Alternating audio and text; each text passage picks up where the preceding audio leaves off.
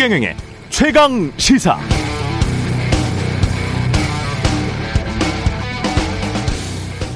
네, 국토부의 올 공동주택 공시 가격안이 나온 어제 인터넷을 장식한 우리 언론 보도의 헤드라인은 대략 이랬습니다. 보유세 못 내 집에서 쫓겨날 판. 1주택자도 급증한 보유세 부담. 공시가 30억 원 아파트 보유세 지난해보다 1천만 원 상승. 공시가 급등의 악 소리. 그러니까 정부가 공시가 넘어 올린다, 세금 폭탄이다 이런 말인데요. 몇 가지 궁금증이 생깁니다. 그럼 많게는 수십억 원씩 가격이 오른 자산에 대해서 과세를 하지 말란 말인가? 어떤 곳은 많이 올랐고 어떤 곳들은 적게 올랐는데 많이 오른 것 공시가를 깎아준다면 그거야말로 불공정한 조세 행정 아닐까? 유자산가가 세금을 내지 않으면 그럼 대체 누가 세금 내란 말이지? 주택을 오래 보유한 1가구 1주택 고령자에 대해서는 공제율을 80%로 확대했는데도 왜 때마다 수십억 원 아파트 사는 어르신들 내세워서 보유세도 못 내 집에서 쫓겨날 판이라고 하는 것일까? 그래 언론이 주장하는 대로 유주택자들 세금 다 줄여주고 재건축 초과이익도 환수하지 않았으면 정말 아파트 가격은 떨어졌을까? 재건축으로 천세대 분양하면 1조 원 안팎의 추가 수익이 나는데 그건 왜 재건축 투자자들이 다 먹어야 한다는 말이지? 그건 공정한가? 저는 잘 모르겠습니다. 여러분은 어떻게 생각하십니까? 네, 안녕하십니까. 3월 16일 세상에 이익이 되는 방송 최경련의 최강 시사 출발합니다. 저는 KBS 최경련 기자입니다.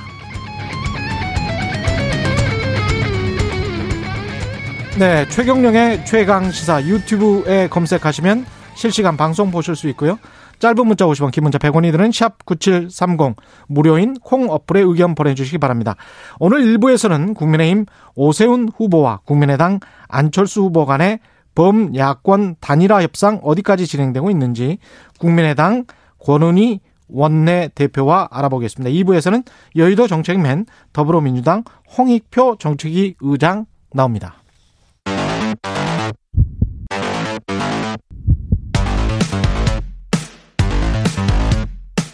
오늘 아침 가장 뜨거운 뉴스 뉴스 언박싱 자 오늘 아침 가장 뜨거운 뉴스 뉴스 unboxing 시작합니다. 민동기 기자 한겨레 신문 하어영 기자 나와 있습니다. 안녕하십니까? 안녕하십니까? 예. LH 동시다발 압수수색 또 뭐 시흥시 광명시 이쪽도 했죠. 그러니까 예. 부동산 투기 의혹이 제기된 시의원, 음. 공무원, 공공기관 직원 등에 대해서 이제 경찰이 동시다발적 압수수색에 나섰는데요. 예. 더불어민주당 소속 시흥시 의원 그리고 광명시 공무원 자택 사무실 등 다섯 곳을 압수수색을 했습니다. 음. 근데 이 더불어민주당 시흥시 의원 같은 경우에는 탈당을 했다고 지금 언론 보도가 나오고 있고요. 예. 포천시 간부 공무원 주거지 등에 대해서도 압수수색을 했는데 이 과거 철도 사업 실무를 맡았다라고 하고요. 이 공무원은 지난해 9월 40억 대 대출을 받아서 부인과 공동 명의로 40억? 40억 대 대출이라고 합니다. 부인과 공동 명의로 전철역 예정지 주변의 땅과 1층짜리 조립식 건물을 매입을 했는데 역시 투기 의혹을 받고 있거든요. 예. 근데 해당 공무원은 이렇게 해명을 하고 있습니다. 예. 이 지역에 철도 역사가 생기는 것은 이미 알려진 정보였고 음. 사전에 법률 상담도 받았다. 문제가 없다. 이런 입장을 밝히고 있습니다. 그리고 뭐 부산 같은 경우에는 부산 음. 도시공사 압수수색에 또 들어갔고요. 예. 그리고 지금 땅 투기 의혹이 처음에 제기되고 비판이 좀 제기가 됐을 때 예. LH 직원이 아니고 오면 이직하라 이런 글을 올리지 않았습니까? 예. 지금 이 경찰이 지금 또 수사에 나서고 있습니다. 이 직원이 예. 누구냐? 지금 LH가 일단 고발을 했는데 예. 경찰이 수사에 또 착수를 했습니다. 경찰이 수사하면 이 직원을 찾을 수 있는 거 아니에요? 일단 경남청이 수사를 하고 있었 있다는 걸로 봤을 때는 예. 어느 정도 특정을 했다고 봐야겠죠. 그렇죠. 예, 예, 예, 예. 저는 뭐 수사 진행하는 것을 보면서 이런 생각은 좀 드는데요. 예. 수사를 진행한다는 이렇게 대대적으로 보여지는 모습보다 결과물이 나와야 하는데 음. 지금 그것이 나오고 있는 것인지에 대한 좀 걱정은 좀 듭니다. 예. 그렇죠. 아무리 블라인드 앱을 통해서 익명으로 한다고 하더라도 네. 뭐 압수수색을 한다거나 법적으로 이 사람이 뭐 문제가 있어서 고발이 됐기 때문에 그렇죠. 이 사람 신원을 확인해야 되겠다고 정부 당국이 요청을 한다면 그것을 안 받아줄 수 있는 업체가 있을까요? 그렇죠. 예. 그러니까 신원은 확인할 수 있을 것 같아요. 네. 예. 그런 생각도 좀 듭니다. 그러니까 예. 이번 기회에 음. 그 물론 그 일벌백계 하는 것은 맞는데요. 그 고백이나 음. 그 자백을 좀 받는 방식으로 좀 입을 좀 자유롭게 해주는 것은 또 어떨까라는 생각도 좀 듭니다. 고백이나 자백을 받는 방식으로. 네, 예. 예. 그게 가능할까는 싶습니다만 방금 그 생각이 들었습니다. 어, 예. 네. 이, 이 제기된 의혹이, 투기 의혹이 불거졌을 때 LH 내부에서 뭐 음. 일부이긴 합니다만 나온 여러 가지 반응들을 보면 음. 그게 가능할까 이런 생각이 좀 들기도 하네요. 문재인 대통령이 어제 부동산 적폐청산 하자 이렇게 이야기했는데 이거는 전방위적인 이제 부동산 을 이야기하는 거겠죠. 부동산 투기를. 예, 어, 예. 어제 이제 청와대에서 주재한 수석 보좌관 회의에서 한 얘기인데요. 이런 이야기를 했습니다. 그 현 정부가 부동산 시장의 안정에 몰두하고 드러나는 현상에 대응해 왔을 뿐 부동산 적폐청산까지는 엄두를 내지 못했다. 이렇게 얘기하면서 적폐청산이라는 어떤 키워드를 꺼내든 건데요. 어, 이와 함께 이제 그 뭐 대통령으로서 뭐 음. 송구하다, 죄송하다 이런 표현 대신에 예. 정부가 반성한다는 표현으로 애들로 사과를 표현했습니다. 물론 언론에서는 이것이 사과냐 아니냐를 가지고도 좀 의견이 갈리긴 합니다. 정부가 반성한다. 그러면 이제 대통령으로서 사과한다. 이 표현은 아껴둔 거라고 봐야 됩니까? 아, 두 가지인데요. 하나는 여론을 예. 예, 주, 어, 보고 이 추, 예. 추이를 보고 음. 더 악화가 되면 공식적으로 사과하는 방안이 하나가 있겠고요. 음. 사과를 한 것이라고 어, 판단하는 쪽도 있고요. 그래요. 네. 제가 언론인으로서 봤을 때는 지금이 최악인데. 최악이죠. 예, 네. 여론은. 네. 예. 지금 정도에 그냥 사과하시는 것도 나을 것 같기도 하고요. 예. 이게 그 선거를 고려하지 않을 수 없는데요. 제가 음. 그 변, 변창흠 국토부 장관 이야기하면서 잠깐 말씀을 드렸는데 예. 그 장관이 사퇴 시기를 본인이 마음대로 결정할 수 없는 것처럼 음. 지금 선거 추이를 봤을 때는 그리고 지금 여론의 추이를 봤을 때는 대통령의 사과도 그것과 함께 정무적으로 고려하지 않을 수 없는 상황이었던 것 같습니다. 예. 그러니까 사과라는 것이 이것이 우리의 잘못임을 시인하는 것 그리고 그것을 자, 어, 시인하는 것과 마찬가지잖아요. 예. 이게 말하자면 이 적폐청산이라는 이야기를 꺼낸 것도 음. 말하자면 사과의 수위를 달리한 것. 낮은 수위의 사과라는 표현도 쓰는데요. 예. 그것과도 맞물려 들어간 것 같습니다. 이제 사과도 사과인데 어제 그 사과를 하면서 문재인 대통령이 흔히 말하는 이사 공급 대책을 계속 추진하겠다라고 얘기를 하지 않았습니까? 예. 근데 이게 과연 추진이 될 수 있겠느냐라는 지금 기류도 나오고 있습니다. 이게 왜냐하면 그렇죠. 여당 의원들이 발의한 그 법안을 보면은요. 음. 이게 대부분 LH가 이제 주체가 되어 있거든요. 아. 근데 이 LH에 대한 여론이 지금 너무 안 좋기 때문에 음. 지금 더불어민주당 입장에서도 과연 이 법안을 국회에서 제대로 통과시킬 수 있을 것인가 여기 좀 부담을 좀 느끼고 있다라는 그런 얘기도 나오고 있거든요. LH를 거의 해체하는 수준으로 간다면 당장 사업할 주체가 없어지는 그렇죠. 그런 이야기네요. 그리고 실제로 재개발을 음. 공공이 공공성을 담보한 상태에서 추진하는 것은 어, 가치에서 봤을 때는 맞는 이야기잖아요. 그렇죠. 것은 사실 포기할 수 없는 가치이기도 하고요. 그런 예. 측면에서 좀 고민이 있을 것 같습니다.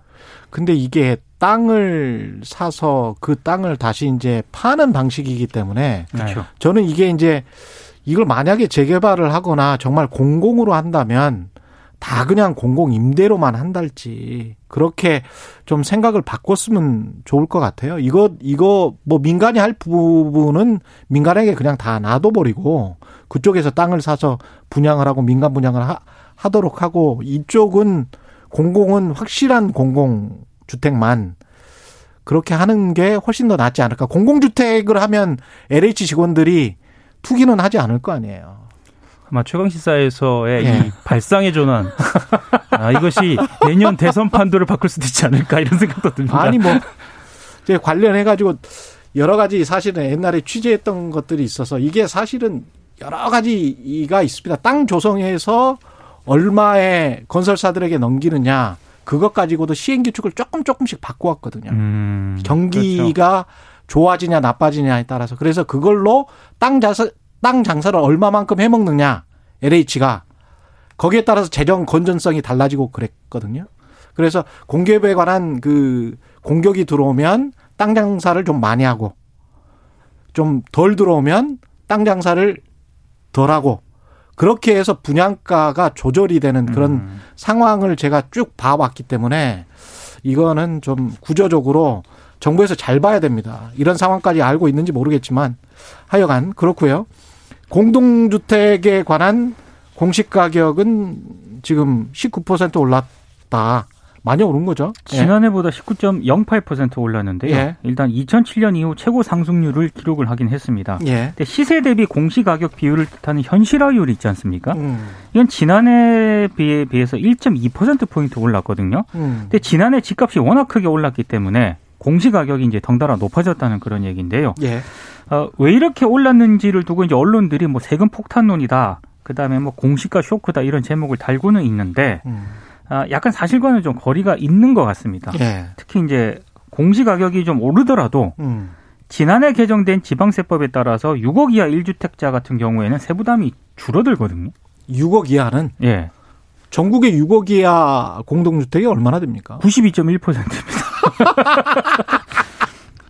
그리고 예, 92%는 줄어들어요? 예. 서울 같은 우리가 정말 서울의 아파트, 강남 아파트 위주로만 생각을 하고 있다는 거예요, 이게. 이게 전국이 92.1%고요. 네. 서울은 70.6%거든요. 야, 그 서울도 72%나 되는 거네. 네. 예. 그 재산세 또 상한제가 도입이 돼가지고요. 음. 공시가격 3억 이하는 5%, 6억 이하는 10%로 세부담 증가율이 제한이 됩니다. 예.